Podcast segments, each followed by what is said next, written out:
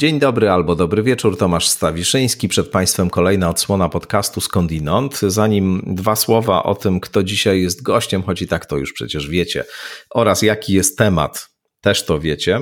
No to tylko chciałbym w ramach ogłoszeń parafialnych zaprosić Was serdecznie na spotkanie ze mną w Opolu w niedzielę, dzisiaj 4 czerwca o godzinie 15 będę gościł mm, właśnie w Opolu w ramach festiwalu książki.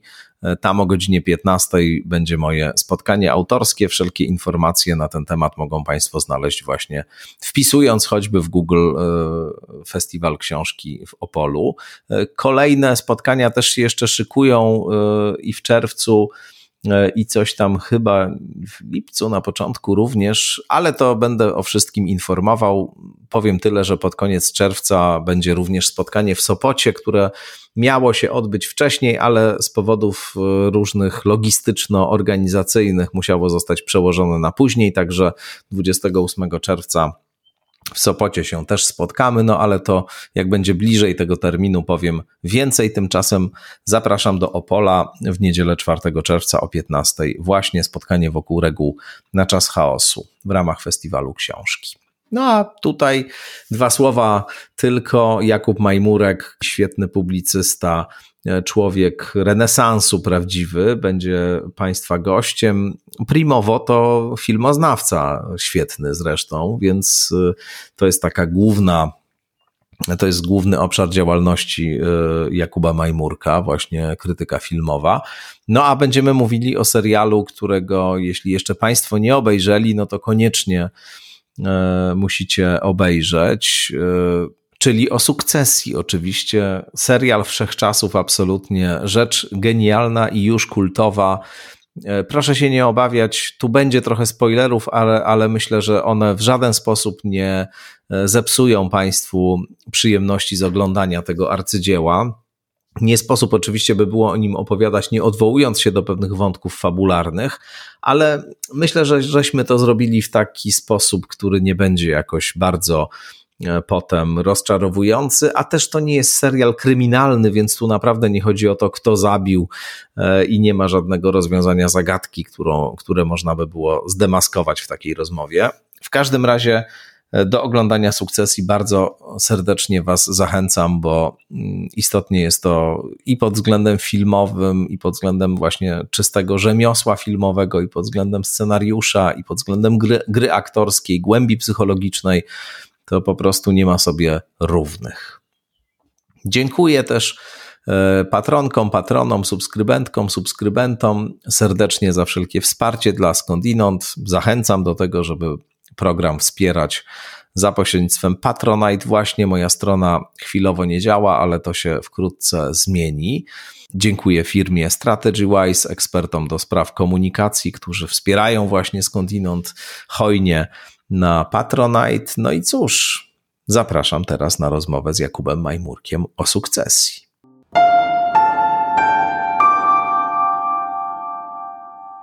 Jakub Majmurek gości w podcaście Skądinąd, nie po raz pierwszy oczywiście i mam nadzieję, że nie po raz ostatni. Dzień dobry, Kuba. Dzień dobry.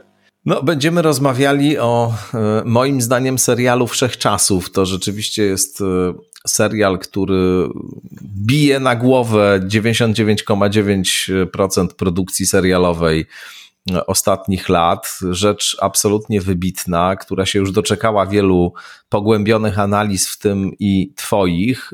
Mnie się też zdarzało o tym serialu pisać niedawno w Tygodniku Powszechnym.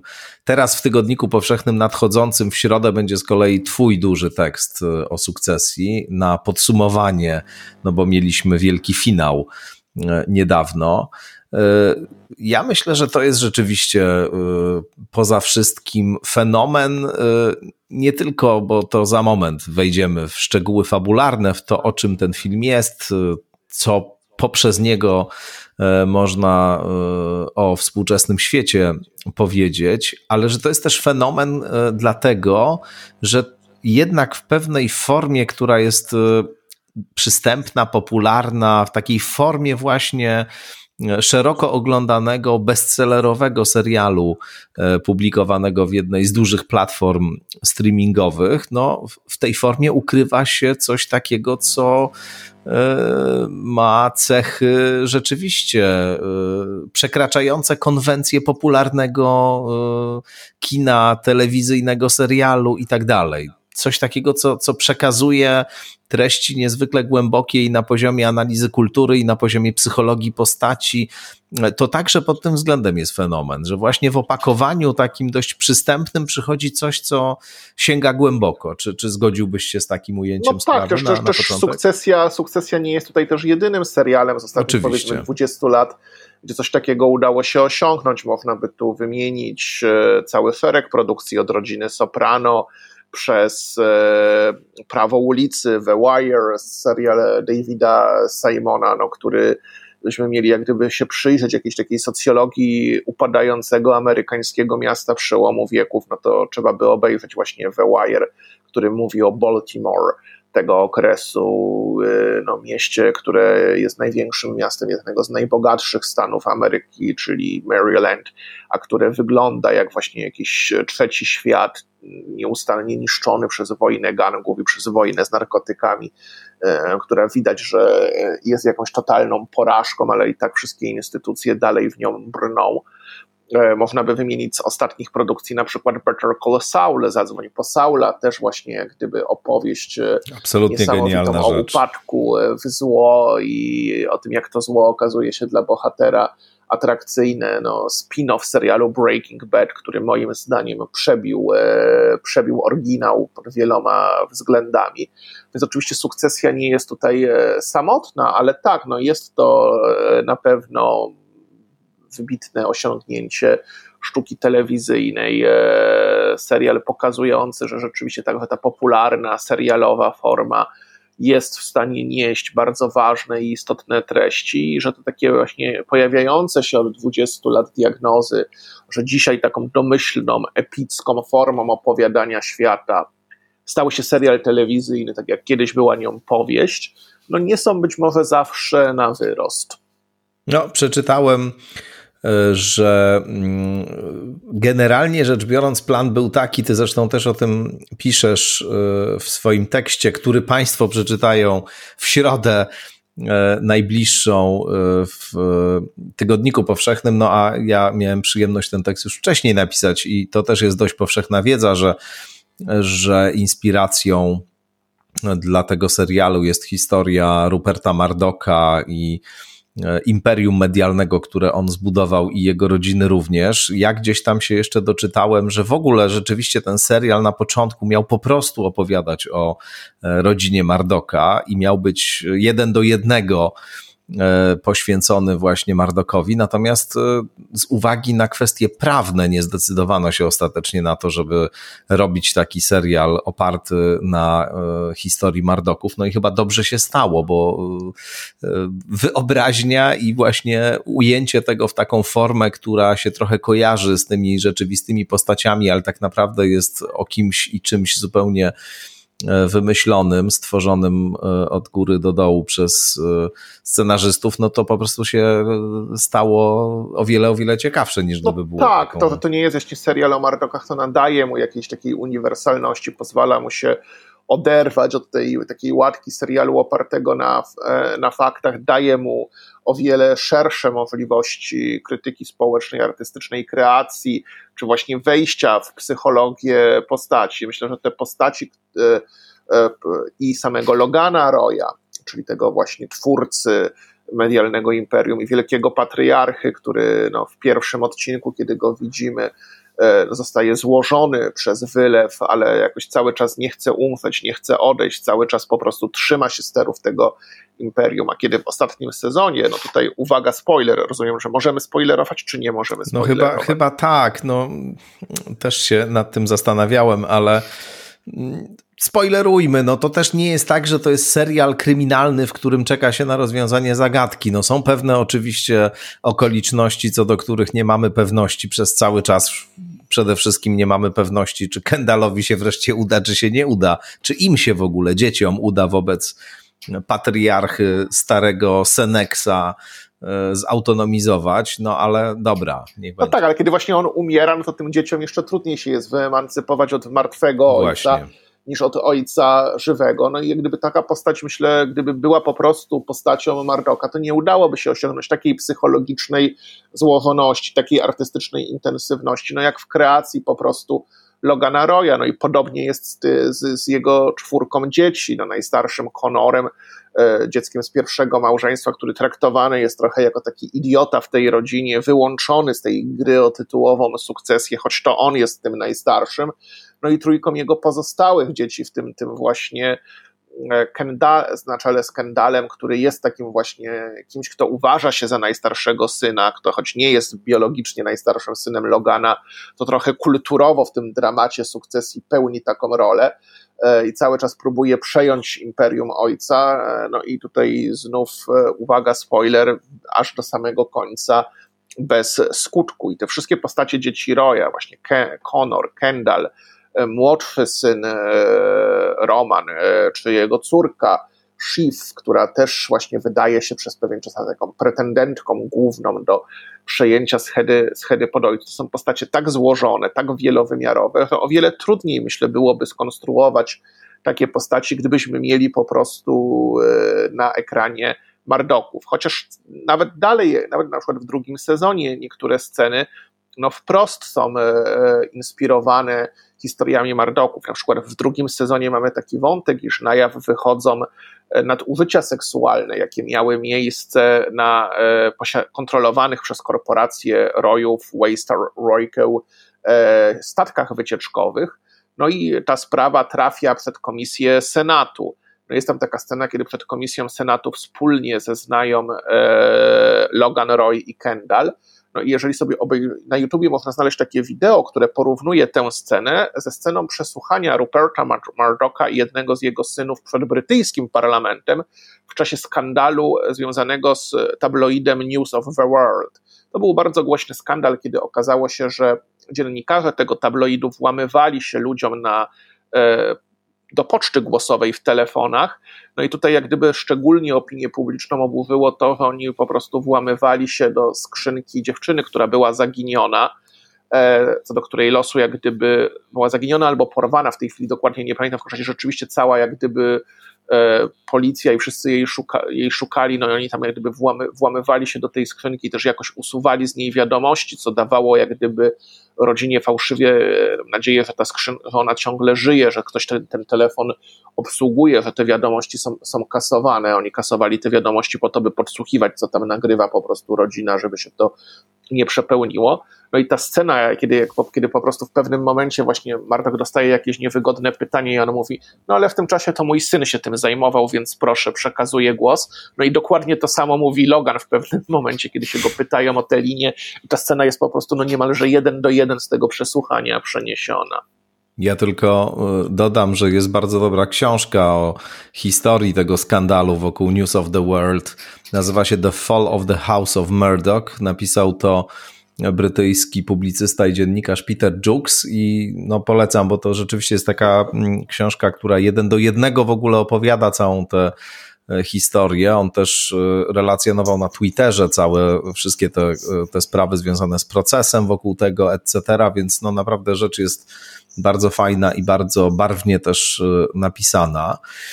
Jest kilka takich aspektów, czy, czy takich wymiarów, których można o sukcesji mówić, y, to znaczy ten, który jakoś już tutaj poruszyliśmy, powiedzmy bezpośrednio nawiązujący do historii e, owego magnata medialnego, którego nazwisko mm, padło już tutaj przed chwilą. Mamy drugi wymiar, który jest związany z przenikliwą, ale też niejednoznaczną, na co też w tekście wskazujesz, krytyką e, kapitalizmu, taką pozbawioną złudzeń, dlatego że tutaj też postacie e, mające reprezentować e, odmienny sposób myślenia, odmienną wrażliwość właśnie będącą jakoś alternatywną dla takiego drapieżnego, neoliberalnego myślenia, też mają wiele za uszami i też to nie jest tak, że właśnie przedstawiane są jako świetlane. Jest jeszcze ten wymiar, y, powiedziałbym, y, psychoanalityczny, to znaczy pokazujący wszystkie te relacje splątane pomiędzy rodzeństwem a ojcem, ale także matką, no bo matka tam też ich się pojawia i jest postacią ze wszechmiar pod tym względem z psychoanalitycznego punktu widzenia patrząc problematyczną. No i jest ten taki wymiar, o którym też dużo się mówi, to znaczy wymiar nawiązujący do Szekspira, tragedii greckiej, będący właśnie taką twórczą reinterpretacją tych klasycznych wątków, archetypowych, można powiedzieć. Dlatego też myślę, że to tak działa któryś z tych wymiarów jest dla ciebie jakoś szczególnie interesujący, czy twoim zdaniem e, wybija się na pierwszy plan, czy, czy one wszystkie tutaj właśnie współistnieją i, i przez to to jest takie Ja bym dostał do tego jeszcze, jed, jeszcze jeden wymiar, mm. mianowicie gdyby wymiar e, stanu mediów i przyszłości mediów. To się no poniekąd łączy z tak. tym wątkiem antykapitalistycznym, ale też jak gdyby to jednak wyrównałbym jako osobny temat. Mamy w tym filmie rzeczywiście magnata medialnego, ale to jest magnat, który no zdaje sobie sprawę, że on jest trochę e, takim właśnie wielkim dinozaurem w momencie, gdy ta kometa już leci do Ziemi, a ta kometa to są nowe media, to jest internet, to, jest, e, to są nowe modele komunikacji, no, które zupełnie nie pasują do tego modelu komunikacji, do tego modelu biznesowego mediów, na którym on zbił warty, wartą miliardy dolarów e, fortuny. Tam jak gdyby w, też e, ta tytułowa sukcesja no, odnosi się nie tylko i wyłącznie do pytania o to, które z dzieci Logana, jeśli którekolwiek, przejmie kontrolę nad korporacją, ale także do sukcesji w sensie przemiany jednego modelu mediów opartego przede wszystkim o telewizję, no bo to jest coś, co jest jakimś takim rdzeniem tej potęgi tego koncernu Waystar, Waystar Royco, a nowym modelem, modelem opartym o internet, o streaming, o zupełnie odmienny model biznesowy. Jak gdyby Waystar Royco ma takie poczucie, że te stare kompanie medialne, legacy media, jak to się mówi po angielsku, no mogą po prostu nie przetrwać następnych 20-30 lat w nowym cyfrowym pejzażu. No i tutaj jak gdyby wszyscy bohaterowie zadają sobie pytanie, czy sprzedać się komuś z Big Tech, co się ostatecznie dzieje w, w serialu, czy walczyć o to, by w tym nowym e, otoczeniu no być ostatnią kompanią wielką medialną starego e, trybu, która przetrwa i która w tej nowej rzeczywistości jakoś się odnajdzie. No, tam nawet popada w pewnym momencie, e, dialogi są jedną z najmocniejszych stron sukcesji, takie stwierdzenie, że po prostu jeśli się nie ogarniemy, to za chwilę będziemy jak sprzedawca koni w Detroit w momencie, kiedy z fabryki Forda wyjeżdżają pierwsze modele T. No i, e, i, to jest też, myślę, coś, co sprawia, co, co, może być też jednym z powodów, dla których ten serial ma tak dobrą prasę. No, piszący o nim dziennikarze też doskonale zdają sobie sprawę z tego, no, jak bardzo e, w głębokim kryzysie znajduje się ich branża, jak te stare modele finansowe się załamały, a te nowe, no nawet nie, nie, jest problemem tylko i wyłącznie to, że dinozaury niespecjalnie się potrafią odnaleźć w tych nowych warunkach finansowania, ale że te nowe modele finansowania nie do końca działają. Tak bardzo z jednej strony w tym serialu widzimy, jak Big Tech wypiera stare media, no a z drugiej strony też często okazuje się, że, że ten big tech e, to jest trochę taki bullshit, że trochę jego obietnice zyskowności, jego obietnice biznesowe nie są do końca e, prawdziwe. Mamy wątek w pierwszym i drugim sezonie, kiedy Wayside Royco kupuje internetową firmę e, Volter, która ma która jest właśnie takim połączeniem trochę Vice'a i BuzzFeeda z E, serialowym, odpowiednikiem tych, tych mediów. Ono ma być właśnie takim, taką przyszłością, no ale okazuje się, że tam liczby były bardzo zawyżone, tak naprawdę dane były zbyt optymistycznie interpretowane przez wszystkich, że to przedsięwzięcie jest biznesowo o wiele mniej obiecujące niż e, początkowo to zakładane i Waystar Royco po prostu decyduje się obciąć straty i zlikwidować większość tej operacji poza no, kilkoma jej częściami, które stanowią faktyczne centrum, centrum zysku, a większość kadry, która robi prawdziwe dziennikarstwo w tym internetowym portalu, zwolnić. No, później mamy też jak gdyby ten wątek właśnie tego Matchsona, twórcy globalnej co platformy. Za, co za postać w ogóle. Globalnej platformy streamingowej, takiego globalnego Netflixa na sterydach, e, bo tam e, to jest nie tylko serwis streamingowy, ale to, to też on tam ma szereg innych funkcji. Z tego co zrozumiałem, to jest też platforma, która pozwala e, na robienie zakładów, na przykład buchmacherskich online i kilka innych rzeczy. No i też tam pewnie będzie pojawia się taki wątek, że po prostu szacunek rynkowy korporacji coś, co pozwala im na nabycie Waystar Heroicą, no, był w dużej mierze zawyżony przez to, że po prostu liczby subskrybentów z Indii e, pomyłkowo zostały policzone dwukrotnie. E, więc e, no też mamy też takie, też takie poczucie, że, że stary model się wali, a to czy ten nowy model jest modelem rzeczywiście możliwym do utrzymania, no jest jakimś takim pytaniem na przyszłość. No i to jest coś, co bardzo mocno rezonuje dzisiaj, kiedy po okresie ekspansji, kiedy wszystkie platformy cyfrowe, walcząc o content, walcząc o, o widzów, e, zapożyczały się, bardzo inwestowały. No a teraz jak gdyby za, zaczyna się pojawiać w branży pytanie, czy to faktycznie przynosi zyski i raczej wszystkie, wszystkie w tej chwili wielkie konglomeraty medialne są w tym etapie, kiedy zamiast inwestowania, zamiast ekspansji, zaczynają maksymalnie ciąć koszty i maksymalnie jak gdyby szukać tej realnej zyskowności dla inwestorów. Disney ogłosił z, zwolnienia zbiorowe, mamy strajk scenarzystów związany między innymi z kwestiami ich wynagradzania w tej nowej cyfrowej rzeczywistości. Eee, nowy po przejęciu HBO przez e, Time Warner, no, poja, po, po, po, e, fuzji Discovery, Time, pod fuzji Discovery Time Warner, no tutaj też jak gdyby jeśli popatrzymy na to, jak nowe szefostwo podchodzi do platformy HBO, która, na której zresztą emitowana jest sukcesją, to też, też widzimy właśnie cięcia, cięcia, cięcia. E, więc myślę, że też jak gdyby pracownicy mediów, którzy piszą o tym filmie, no, no gdyby on mówi też o problemach, E, które bardzo osobiście odczuwają, które też jak gdyby dotyczą tego, jak będą wyglądały warunki ich czy naszej, bo to też jest nasz problem pracy.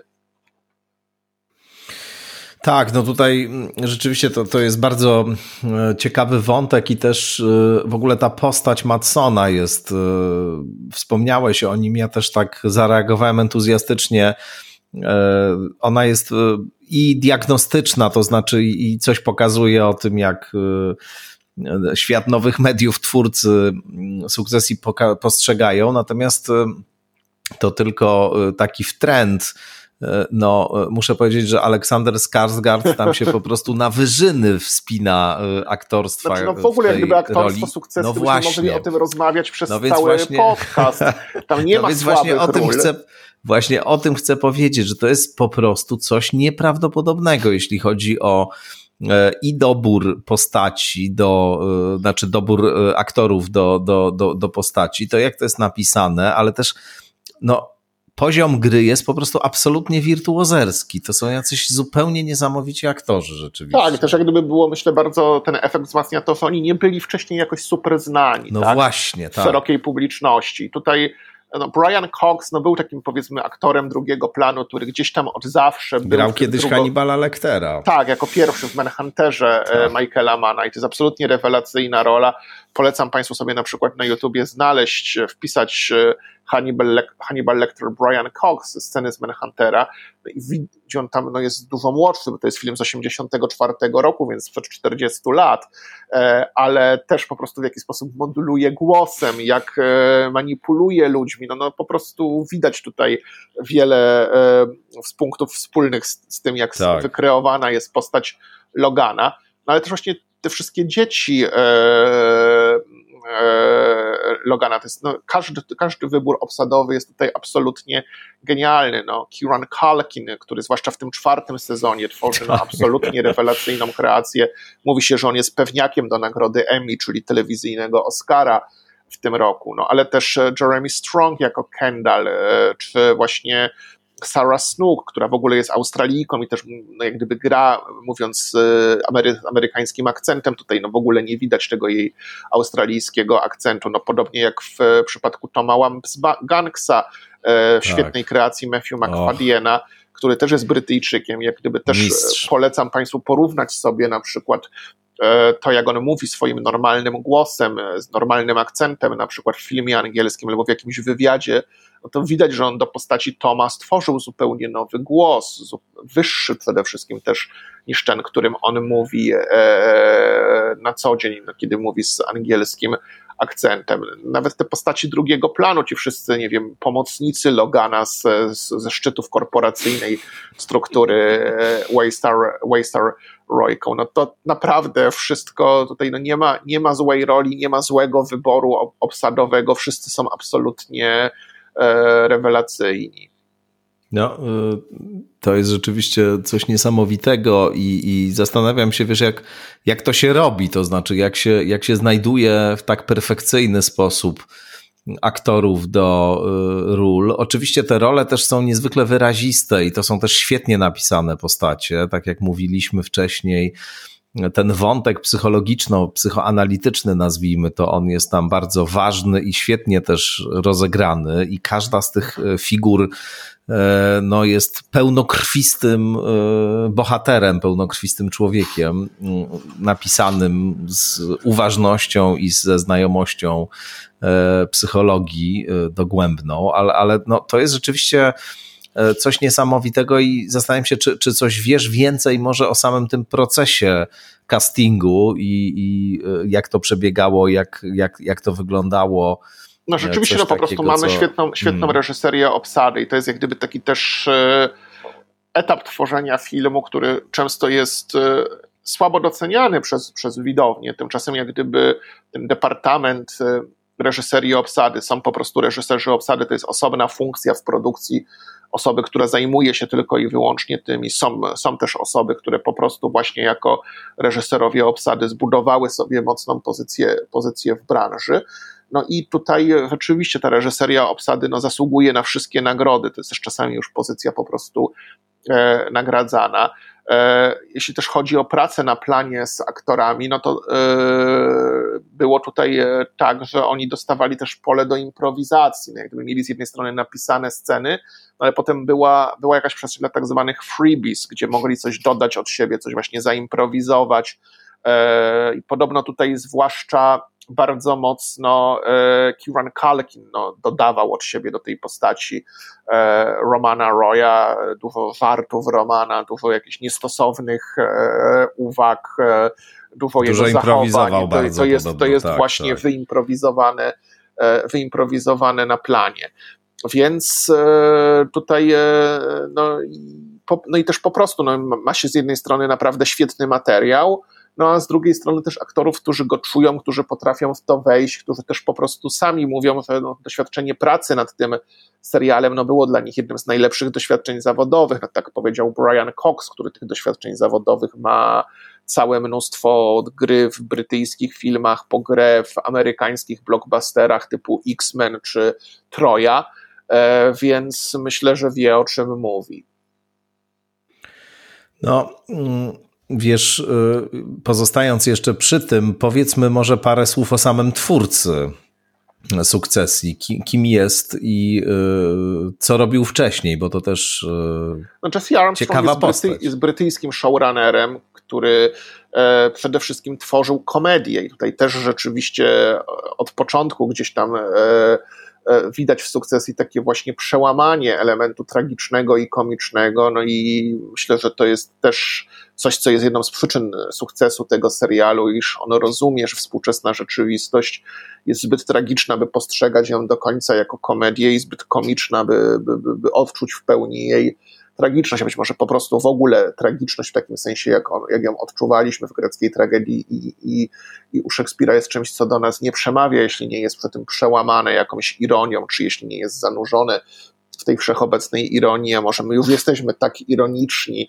że, że, że bez ironii nie potrafimy tej tragiczności doświadczyć. No, Armstrong tworzył e, wiele popularnych brytyjskich komedii, popularną komedię polityczną, The Thick of It, czy e, e, też taki właśnie bardzo długo się ciągnący, pokazywany i dostępny na różnych platformach wcześniej sitcom Peep Show, który z sukcesją łączy to, że on przedstawiał dwójkę bohaterów, którzy niczego się absolutnie nie uczą, w żaden sposób nie dojrzewają moralnie, którzy ciągle popełniają te same błędy których droga, gdybyśmy mieli przedstawić w tym sitcomie, to jest w zasadzie taka droga trochę przypominająca okrąg. Oni zaczynają tam, gdzie kończą i kończą tam, gdzie zaczynali. No i w jakimś sensie to samo można powiedzieć o sukcesji. Jeżeli przeanalizujemy sobie drogę tych bohaterów sezon po sezonie, to widzimy u nich jakiś taki bardzo silny przymus powtarzania. Oni ciągle robią to samo, ciągle popełniają te same błędy, oni się nie uczą na swoich błędach, oni cały czas jak gdyby odtwarzają te same destrukcyjne dla nich schematy. No, Kendall kilka razy próbuje symbolicznie zabić swojego ojca i sięgnąć po władzę nad rodzinnym imperium, i za każdym razem się mu to nie udaje z podobnych powodów. Cały czas po prostu e, miota się pomiędzy okrasami manii, gdy wydaje się sam sobie liderem biznesu, czy wręcz geniuszem biznesowym, geniuszem jakimś niesamowitym w ogóle intelektualnym liderem opinii, kimś uwielbianym przez cały świat, a momentami depresji, gdy całkowicie się składa, wraca do nałogu narkotykowego. No, to jest w ogóle nieprawdopodobne, ta oscylacja, wiesz, to też oczywiście wiąże się z tą brawurową grą Jeremiego Stronga, który po prostu y, tę postać y, no, nieprawdopodobnie y, głęboko tworzy i, i, i gra też świetnie. Ale ta oscylacja właśnie tej takiej manii depresji, tego zapadania się w sobie i, i fantazjowania zaraz potem, że się jest królem świata i można wszystko, to jest tak charakterystyczne też dla dynamiki współczesnego kapitalizmu, że naprawdę uchwycono w tej postaci coś takiego niebywale, jakby Mm, charakterystycznego. Tak, no z drugiej strony właśnie widzimy tego Romana, który no, no, cały czas jak gdyby po prostu e, jest e, beznadziejny we wszystkim tym, co robi w biznesie i cały czas nie potrafi się na tych swoich błędach uczyć, cały czas po prostu tkwi w e, w tym samym schemacie, jeśli chodzi o relacje z kobietami, które tutaj też są bardzo skomplikowane, naznaczone e, impotencją, naznaczone te, które też pewnie wiąże się z jakimś jego głębokim masochizmem. E, jest taka absolutnie rewelacyjna strona, kiedy właśnie po e, e po e, kłótni jednej z bratem, skandalem, no brat mu wysyła wideo z ojcem, który właśnie no, to jest tak zmontowane, że, który właśnie ojciec mówi, że on jest zupełnie beznadziejny i ma mikropenisa i on właśnie jedzie w aucie z jakimś takim właśnie z jednej strony cierpieniem, ale z drugiej strony też jakąś taką masochistyczną satysfakcją odtwarza sobie w nieskończoność to, e, to wideo na komórce. No jest też słynna scena, kiedy mm, wysyła Roman y, przypadkowo swoje y, zdjęcia swoich zdjęcia. genitaliów ojcu, tak. tak. Tak, no bo no, właśnie... To jest moment przełomowy też pod wieloma względami. tak, no ale też, też, i też takie właśnie typowe dla niego, kiedy on po prostu, no jak gdyby wszystko, e, czym się zajmuje, całkowicie, całkowicie, całkowicie kładzie.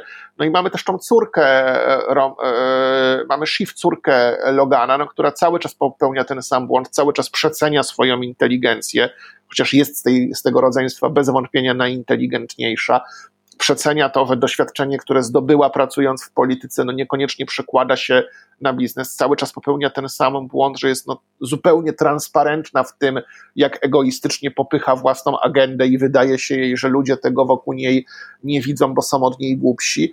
E, no i wszystkie te postacie popełniają te same błędy, wracają do tego samego miejsca, skąd wyszły. No tak samo jak ich najstarszy brat Conor, który no też właśnie całe życie nie pracował, wył z pieniędzy ojca. Postać. Uważa się przy tym za wybitnego po prostu też właśnie intelektualistę, jakiegoś takiego nonkonformistę, trickstera politycznego i spala 100 milionów e, e, dolarów e, po to, by wystartować na prezydenta i utrzymać cały czas poparcie 1%, bo ono pozostawia, pozwala mu pozostać w, częścią konwersacji. Przepraszam, bo ja się nie mogę oprzeć jednak takim reakcjom właśnie, kiedy sobie te różne rzeczy przywoływane przez ciebie przypominam. Wątek z Konorem i jego kandydowaniem na prezydenta jest też wyborny po prostu. No. No tak, tam jest dużo takich, e, takich e, smaków i, i, rzeczywiście to w zasadzie można by spędzić, nie wiem, kilka albo i kilkanaście godzin i tak analizować odcinek po odcinku, scena po scenie to, co, e, to, co tam się działo. Powiedziałeś trochę już o tych wątkach takich gdzieś pomiędzy tragicznością, komedią, psychoanalizą. Ja, ja mam bardzo silne takie wrażenie, że to jest film e, także o, o pewnej fatalności, o niemożliwości przekroczenia pewnych ograniczeń, pomimo właśnie takiego komunikatu kulturowego, że wystarczy bardzo chcieć, że można wszystko i tak dalej.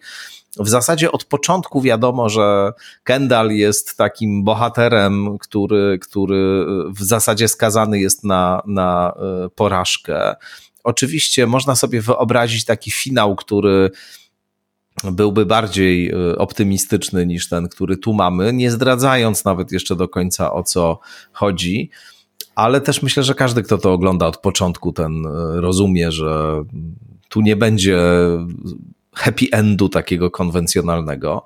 E, ale rzeczywiście, no, tu, tu jest takie myślenie w kategoriach bardzo tradycyjnych. Tu jest ten właśnie ktoś, kto e, próbuje się przedrzeć przez, mimo że to jest oczywiście też ktoś, kto, kto ma wszystkie możliwe z pewnego punktu widzenia przywileje, to znaczy jest bogaty, jest, e, ma wszystko, nie może, nie, nie, nie, nie podlega bardzo wielu takim takim dyskomfortom i takim niepewnościom i niestabilnościom życia, którym podlegają zwykli śmiertelnicy.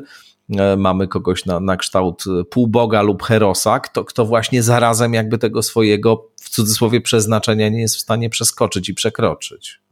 No tak, no i tutaj dotyczy to nawet Logana, który też właśnie no, jak gdyby Oczywiście. przez cały serial broni e, swojego imperium i nawet jak gdyby ten taki ostateczny cios tej wizji wszechmocnego Logana no, zadaje nie to, że on umiera, e, ale to, że jak gdyby w pewnym momencie no po prostu e, sprzedaje się Matsonowi, no rozumie, że ta jego walka o to, by być ostatnim legacy media w nowym e, krajobrazie medialnym jest zbyt ryzykowna i że najlepsze, co może zrobić, to po prostu zamienić tą swoją pozycję na gotówkę, na konkretne miliardy, dołożyć je do swojego stosu pieniędzy i że po prostu świat nie potrzebuje już takich medialnych magnatów, jak on, no zresztą to też gdyby już taką sugestię słyszymy pod koniec drugiego sezonu, kiedy on tutaj właśnie walczy z grupą kapitałową, która próbuje przejąć kontrolę nad jego firmą i e, reprezentujący ją młody inwestor e, Stewie, e, Sandy, przepraszam, mówi, mówi mu, że no, na razie jesteśmy na dobrej drodze do tego, by przekonać więcej akcjonariuszy, że z nami mogą na każdym swoim dolarze zarobić trochę więcej niż z tobą. No i ostatecznie chodzi tutaj tylko o to, a nie o po prostu e, o, o, to, o, to, chodzi w, o to chodzi w kapitalizmie, a nie o wielkich magnatów medialnych.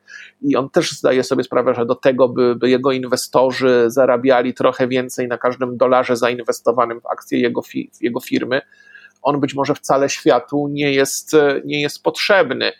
No jakby to no właśnie ta, ta, ta wizja, prawda, tego Logana, który sprzedaje się ostatecznie Matsonowi, się trochę skojarzyła z końcówką nienasycenia Witkacego, mm. kiedy właśnie e, tutaj postać wzorowana na, na Piłsudskim, e, kwatermistrz Szkot Smołuchowicz, który tutaj jest takim właśnie dyktatorem twardo trzymającym umiarkowanie faszystowską, jak to pisał Witkacy, E, Polskę, która ma być przedmurzem chroniącą umiarkowanie socjalistyczny Zachód przed inwazją Chińczyków, tu wyniosą jakiś już taki zupełnie straszny totalitaryzm, no w momencie faktycznie konfrontacji z Chińczykami poddaje się im, e, nie jest w stanie jak gdyby stanąć do tej walki, która przez lata była racją istnienia jego reżimu. No i tutaj trochę podobnie jest ostatecznie z Loganem i z Matsonem.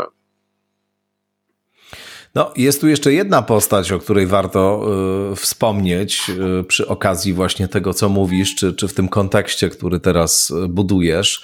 To znaczy Iwan. Iwan, czyli e, brat e, Logana. E, to jest też w ogóle nie, nie, nie, niesamowicie napisana postać, która zresztą ma swój moment istotny w samym finałowym odcinku jest przemowa. To jest przedfinałowy odcinek. Przedfinałowy, oczywiście tak, to jest ten, w którym jest e, tak, zawahałem się sam. Ten, w którym jest pogrzeb Logana Roya. No ale mm, właściwie od początku ta postać się też pojawia. Jest to dziadek kuzyna Grega, który to Greg razem z Tomem Łomsgensem w pewnym momencie stają się postaciami, e, no, e, powiedziałbym, pierwszoplanowymi, to znaczy gdzieś tak na poziomie trzeciego sezonu, kiedy następuje e, ich taka silna progresja w tej hierarchii, to widać tak naprawdę o co im chodzi, jak to, jak to zamierzają realizować, no to rzeczywiście ta, ta, ta, ta postać brata Logana też jest niezwykle ciekawa, no bo to jest też człowiek, który w ogóle e, wszystkim, co Roy zrobił, gardzi, wszyscy Logan zrobił e, gardzi, uważa, że jest e, to drapieżnik, zły człowiek w ogóle i tak dalej, daje temu na każdym kroku wyraz, no ale kasę, kasę ma. Tak, no właśnie tutaj w pewnym momencie mówi mu e, Logan, że on się stał jego no, e, meal ticket, kuponem na, na mięso. I rzeczywiście e, ten brat no, ma jakieś akcje w, w tym przedsiębiorstwie, nie pozbył się ich, chociaż zamierza je przekazać Greenpeace'owi ostatecznie, ale te wszystkie jego e, wygłaszane z pozycji jakiejś niesamowitej moralnej wyższości, E, Logan nazywa go sumieniem prerii, on też mieszka w Kanadzie, e, pewnie właśnie w którejś z prowincji wielkich prerii. E, no te wszystkie tyrady wygłaszane z punktu widzenia jakiejś takiej niesamowitej moralnej wyższości, no brzmią dość paradoksalnie, gdy się pamięta, co zapewnia mu względnie wygodne życie, które pozwala, zostawia mu czas na to, byś oglądać telewizję brata, czy czytać jego gazety i się obuwać tym, co mówi. Przy czym też właśnie tutaj myślę, że to jest też wielka zaleta sukcesji, że ona nie jest jakąś taką jednowymiarową, naiwną satyrą czy filipiką na złych bogaczy. My też jak gdyby potrafimy w tym filmie, w tym serialu oglądając go dostrzec, zrozumieć motywację samego Logana, to co go ukształtowało, jakie siły społeczne go popchały do takiej, a nie innej e, polityki. No, bracia Royowie wywodzą się z jakiejś niższej klasy średniej angielskiej w czasie wojny, zostali wyewakuowani do Kanady i tam już zostali wychowywani przez e, e, rodzinę trochę dalszą, która prowadziła tam jakąś e, średnio prosperującą farmę. No, w jednym z pierwszych odcinków widzimy taką rodzinną sesję terapii rojów, która ma jakoś trochę pojednać skłóconą rodzinę, a przede wszystkim stworzyć photo opportunity dla mediów, żeby akcjonariusze byli spokojni, że z rodziną wszystko jest e, w porządku i po jak gdyby całym odcinku różnego rodzaju wewnętrznych kłótni Logana z dziećmi e, i tak dalej. No widzimy w ostatniej scenie, kiedy Logan ściąga koszulkę i wchodzi do basenu, że całe jego plecy pokryte są bliznami w kontekście tego, co mówił o swoim wychowaniu na farmie z, z, z wujem, no domyślamy się, że to są właśnie ślady po dzieciństwie, gdzie on sam doświadczał bardzo głębokiej e, przemocy. E, no, wiemy też, że on jest właśnie self-made manem, kimś, kto sam zrobił e, od zera wielki majątek, no, co go odróżniałoby od Mardoka, którego, bo jednak już ojciec Mardoka zbudował małe australijskie imperium medialne, które Mardok po nim odziedziczył, chociaż oczywiście też no, pomnożył jego skalę niesamowicie, no to trudno go uznać za self-made mana zaczynającego od zera. E, tutaj e, też bardzo często, jak gdyby Logan lubi podkreślać, że on w przeciwieństwie do tych liberalnych mediów nie patrzy na swoich wyborców z góry, nie mówi im e, nie próbuje im nawrócić wartości, szanuje ich wartości, daje im trochę rozrywki, trochę informacji, chociaż też oczywiście zdajemy sobie sprawę, że jak wiele rzeczy w tym serialu, to jest trochę bullshit. Tutaj też właśnie jak w pewnym momencie Conor mówi do swojego ojca, że obalił rząd kanadyjski, bo mu się nie podobała polityka w sprawie subsydiów zbo zbożowych. No tutaj też jest oczywiste, że Loganowi nie chodzi tutaj o prostego, e, zwykłego, zwykłego człowieka, ale jest to postać niesamowicie skomplikowana, która ma swoją skomplikowaną historię, której też przy całej jego potworności potrafimy dostrzec jakąś autentyczną wielkość. Tak, tak, niewątpliwie. No, wspomniałem jeszcze o tych postaciach dwóch, y, które wydają się być drugo- albo trzecioplanowe początkowo, ale stają się zdecydowanie pierwszoplanowe, zwłaszcza y, pod koniec y, całego serialu, czyli o Gregu i Tomie.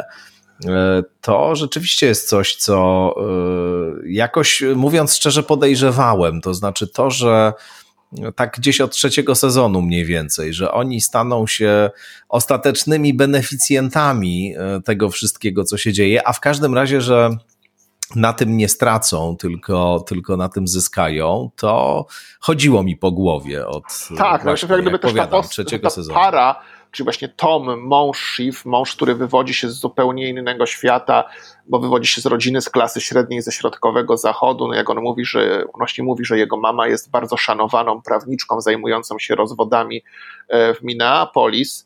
E, no i oglądałem kiedyś jakiś taki właśnie też materiał na YouTubie, gdzie analizowano, ile mogą być warci bohaterowie sukcesji. No i właśnie ta, e, no też właśnie tam ekspert mówił, no, że jak gdyby fanowana prawniczka od rozwodów w Minneapolis, no to gdzieś tak zarabia powiedzmy około 250-300 tysięcy dolarów rocznie. E, no, powiedzmy, że, że nawet, że ojciec Toma, chociaż nie wiemy, czym on się zajmuje, zarabia drugie tyle, no to są bardzo dobre pieniądze dla większości ludzi, ale dla świata rojów to są fistaszki, tak? No to to jest nic, to jest zupełna, zupełna przepaść. No i też właśnie Tom i Y, no, który właśnie jest z tej uboższej części rodziny, też jak gdyby jest wnukiem e, brata Logana, ale widać, że nie, nie dorastał w świecie wielkich pieniędzy. Poznajemy go, kiedy wylatuje z pracy w jednym z parków roju, przy, rojów przyłapany na paleniu marihuany. E, no i nie, przepraszam, nie przyłapany na paleniu marihuany, ale po tym jak właśnie po wypaleniu marihuany wymiotuje do środka kostiumu, w którym pracuje w tym parku.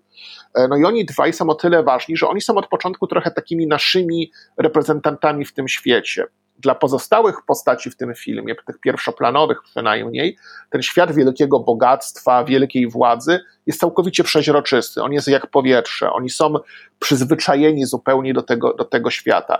No i też na przykład w trakcie pracy nad filmem e, e, aktorzy mieli specjalnych trenerów, którzy ich uczyli, jak się zachowywać jak ludzie, którzy się urodzili bardzo bogaci. O, e, że właśnie byli właśnie ludzie, no pewnie też właśnie jacyś, e, którzy też dorastali w starych pieniądzach i może, nie wiem, teraz popadli w tarapaty i potrzebują dorobić, albo po prostu chcą być bliżej świata filmu, bo mają takie ambicje. No oni na przykład radzili, mówi, nie, nie, nie, nie, tak to wysiada z helikoptera, ktoś to pierwszy raz e, w życiu, w życiu leci. Wylatacie helikopterem od dziecka, to się inaczej zupełnie wysiada, to tak nie działa. No i tak dalej, tak? No, Bardzo ciekawe. Więc oni, dla nich rzeczywiście ten świat jest jak powietrze. A i dla Toma, i dla i dla e, Grega no ten świat bogactwa, do którego wchodzą, jest czymś zupełnie nowym, jest światem egzotycznym, jak świat, nie wiem, Masajów, jest światem, o którym gdzieś tam może czytali, oglądali go w telewizji, marzyli, ale teraz dopiero się do niego dostają. No jest taka właśnie scena, kiedy w pierwszym sezonie Tom zabiera Grega na obiad do jakiejś bardzo luksusowej, pewnie nagrodzonej gwiazdkami Michelena restauracji, gdzie między innymi spożywają ortolany, więc jakiś szczególny delikates kuchni francuskiej. Są to bardzo małe ptaszki, takie właśnie mniej więcej wielkości wróbla, czy nawet mniejsze, które się w całości e, smaży w armaniaku i spożywa w całości. One w tej chwili są pod ochroną, więc to jest takie chyba też średnio legalne. Nie wiem dokładnie, jak to w Stanach działa, ale wiem, że we Francji to już jakoś jest problem chyba z ich jedzeniem. No i ten właśnie, no i właśnie e, Tom jak gdyby stara się zamówić Grega, by rozkoszował się tym rarytasem. Widać, że dla Toma to, całe, to właśnie bogactwo, to najbardziej luksusowa konsumpcja jest czymś nowym, czym on się jeszcze cieszy jak dziecko nową, nową, nową, nową zabawką, chociaż później też pojawia się w tym no, bardzo głęboka melancholia i wejście do tego świata wcale mu nie przynosi szczęścia. No a dla, e, e, już dla jego żony, dla Shiv ten świat jest zupełnie, całkowicie przeźroczysty. Ona na, zupełnie nie, nie zwraca uwagi, ona go traktuje trochę jak, jak powietrze i dlatego to są takie ważne postacie. No i rzeczywiście to są to też w tym szekspirowskim dramacie, oni pełną trochę taką rolę jak Rosen, i Guildenstern w Hamlecie, dostarczają komicznego przerywnika, są na ogół puentą wszystkich żartów. Rojowie traktują ich regularnie w sposób no, niesamowicie protekcjonalny, a często wręcz okrutny, w, w tym żona Toma e, Shiv. E, no a na końcu rzeczywiście oni zaczynają zyskiwać coraz większe e, znaczenie, no i się okazuje, że być może to właśnie oni wygrają tę grę, chociaż też wcale nie wykazują wybitnych talentów, raczej są to osoby, które mają to szczęście, że udaje im się ciągle, jak to jest też takie po angielsku wyrażenie, falling upwards, no czyli ponosić taką klęskę, która nas gdzieś tam przypadkiem, szczęś, serią szczęśliwych okoliczności wynosi do góry.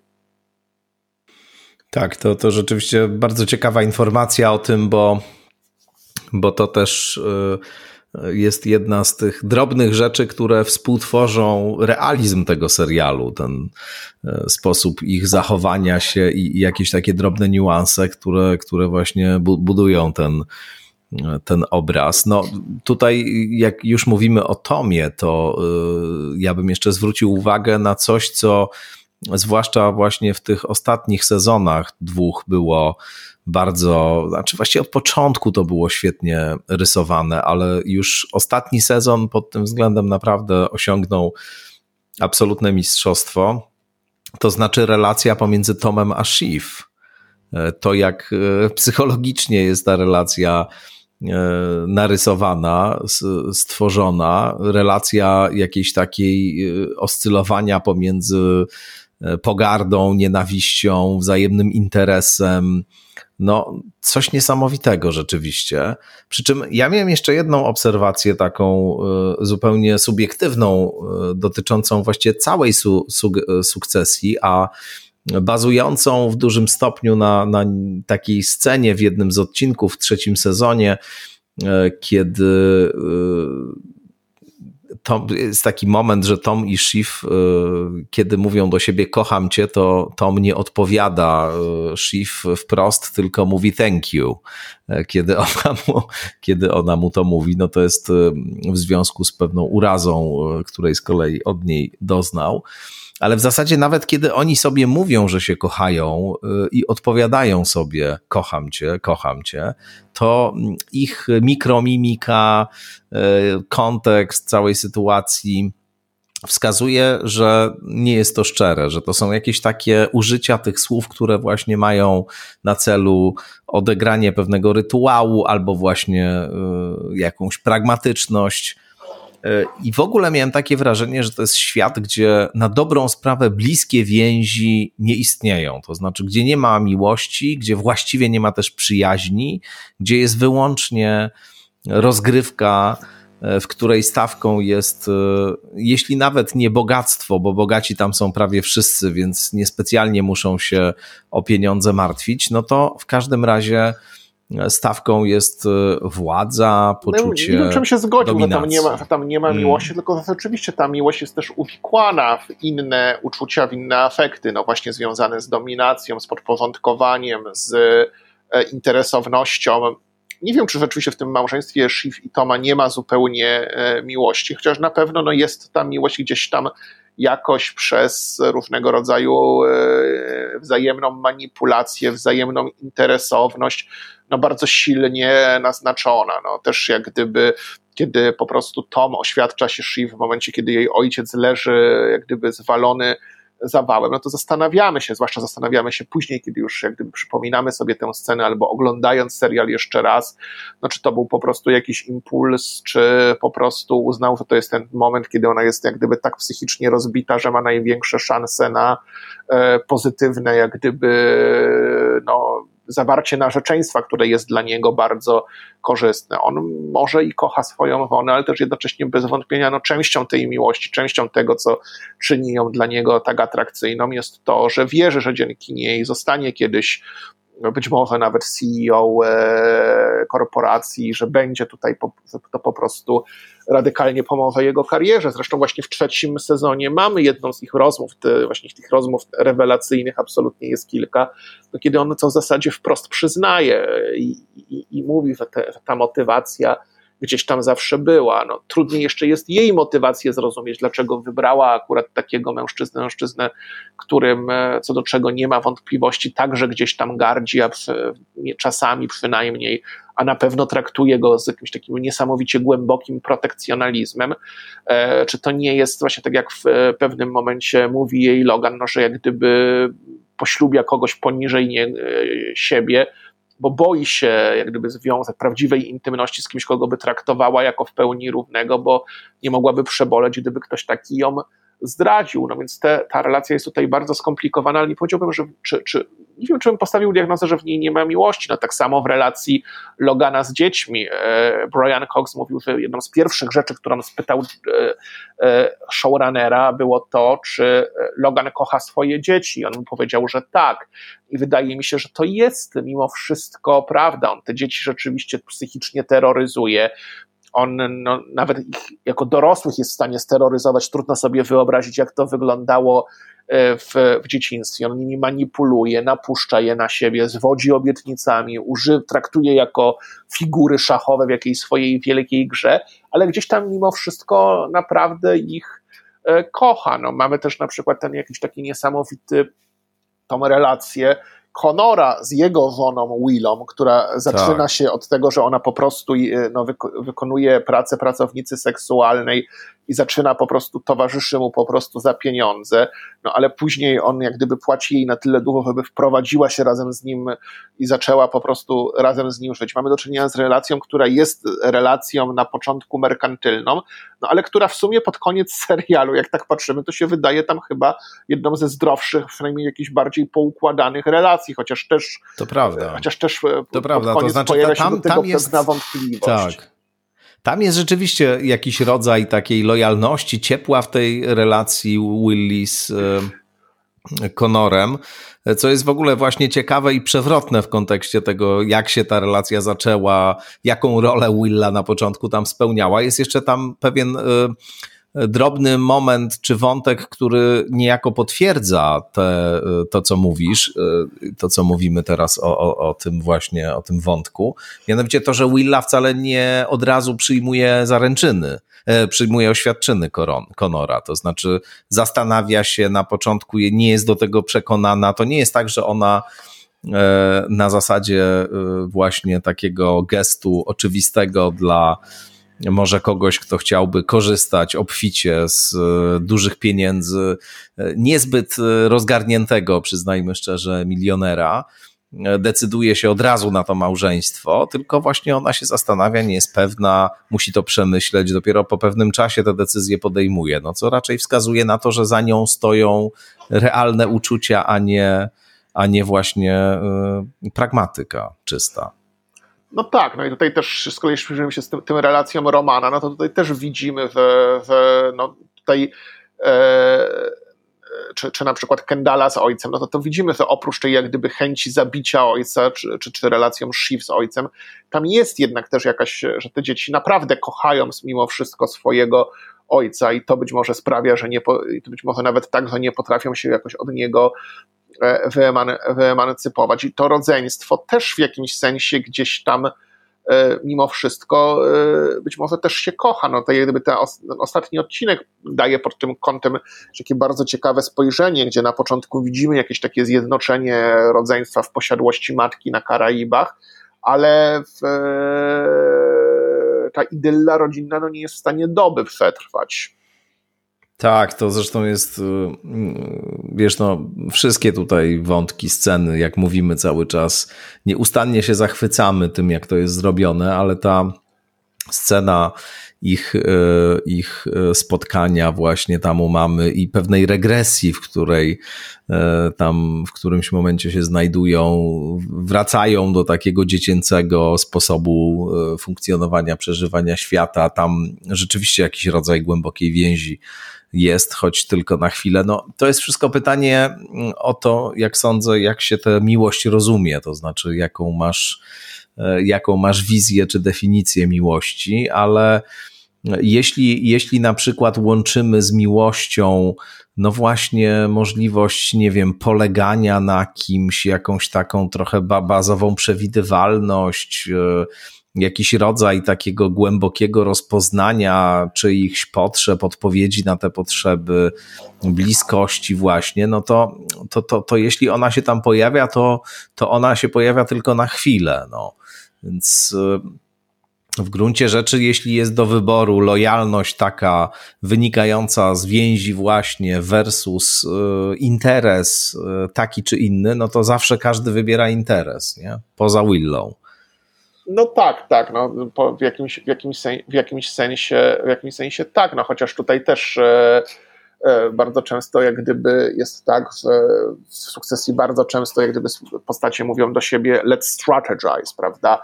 Albo tak, musimy tak. kontrolować narrację, ale też tak naprawdę wcale w tym nie są takie dobre. No, to są jeszcze jakieś takie postacie, którym się wydaje, że są zimnymi strategami, ale też okazuje się, że ta zimna strategia jest bardzo często roz, obciążona różnymi afektami, które nakazują im działać zupełnie wbrew własnemu, dobrze pojętemu interesowi. Tak, to prawda, tak. To, to, no, to tylko pokazuje, jak właśnie złożony i nieoczywisty jest e, świat sukcesji.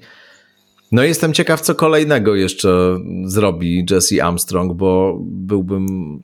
No, znaczy trudno będzie oczywiście wyobrazić sobie cokolwiek, co przebije mm, sukcesję, ale ja powiem szczerze, że czekam zdecydowanie na jakieś kolejne jego dzieła e, i, i, mam nadzieję, że coś się pojawi. Nie wiem, czy wiesz, czy. No, nie wiem raczej nic, co jest dalej w planach. No myślę, mm. że po takim e, czymś no, to trzeba sobie dać trochę resetu, tak. Żeby Oczywiście. przygotować jakiś nowy projekt. No czasami się tak zdarza, że się udaje showrunnerowi tylko jeden taki no, wybitny serial, jak na przykład Davidowi Chase'owi Rodzina Soprano, tak. później już tam nic specjalnie nie, nie stworzył. No a tutaj e, zobaczymy. Miejmy nadzieję, że coś jeszcze ciekawego zobaczymy. Super. Bardzo Ci dziękuję za tą rozmowę i spotkanie. Jakub Majmurek dziękuję opowiadał bardzo. o sukcesji. No i sukcesji oczywiście zdecydowanie polecamy. Nie zaspoilerowaliśmy tutaj zanadto Państwu, więc myślę, że swobodnie po tym, co usłyszeliście tutaj, możecie z pełną satysfakcją ten serial oglądać no i cóż, do usłyszenia w kolejnych odsłonach skądinąd wobec tego.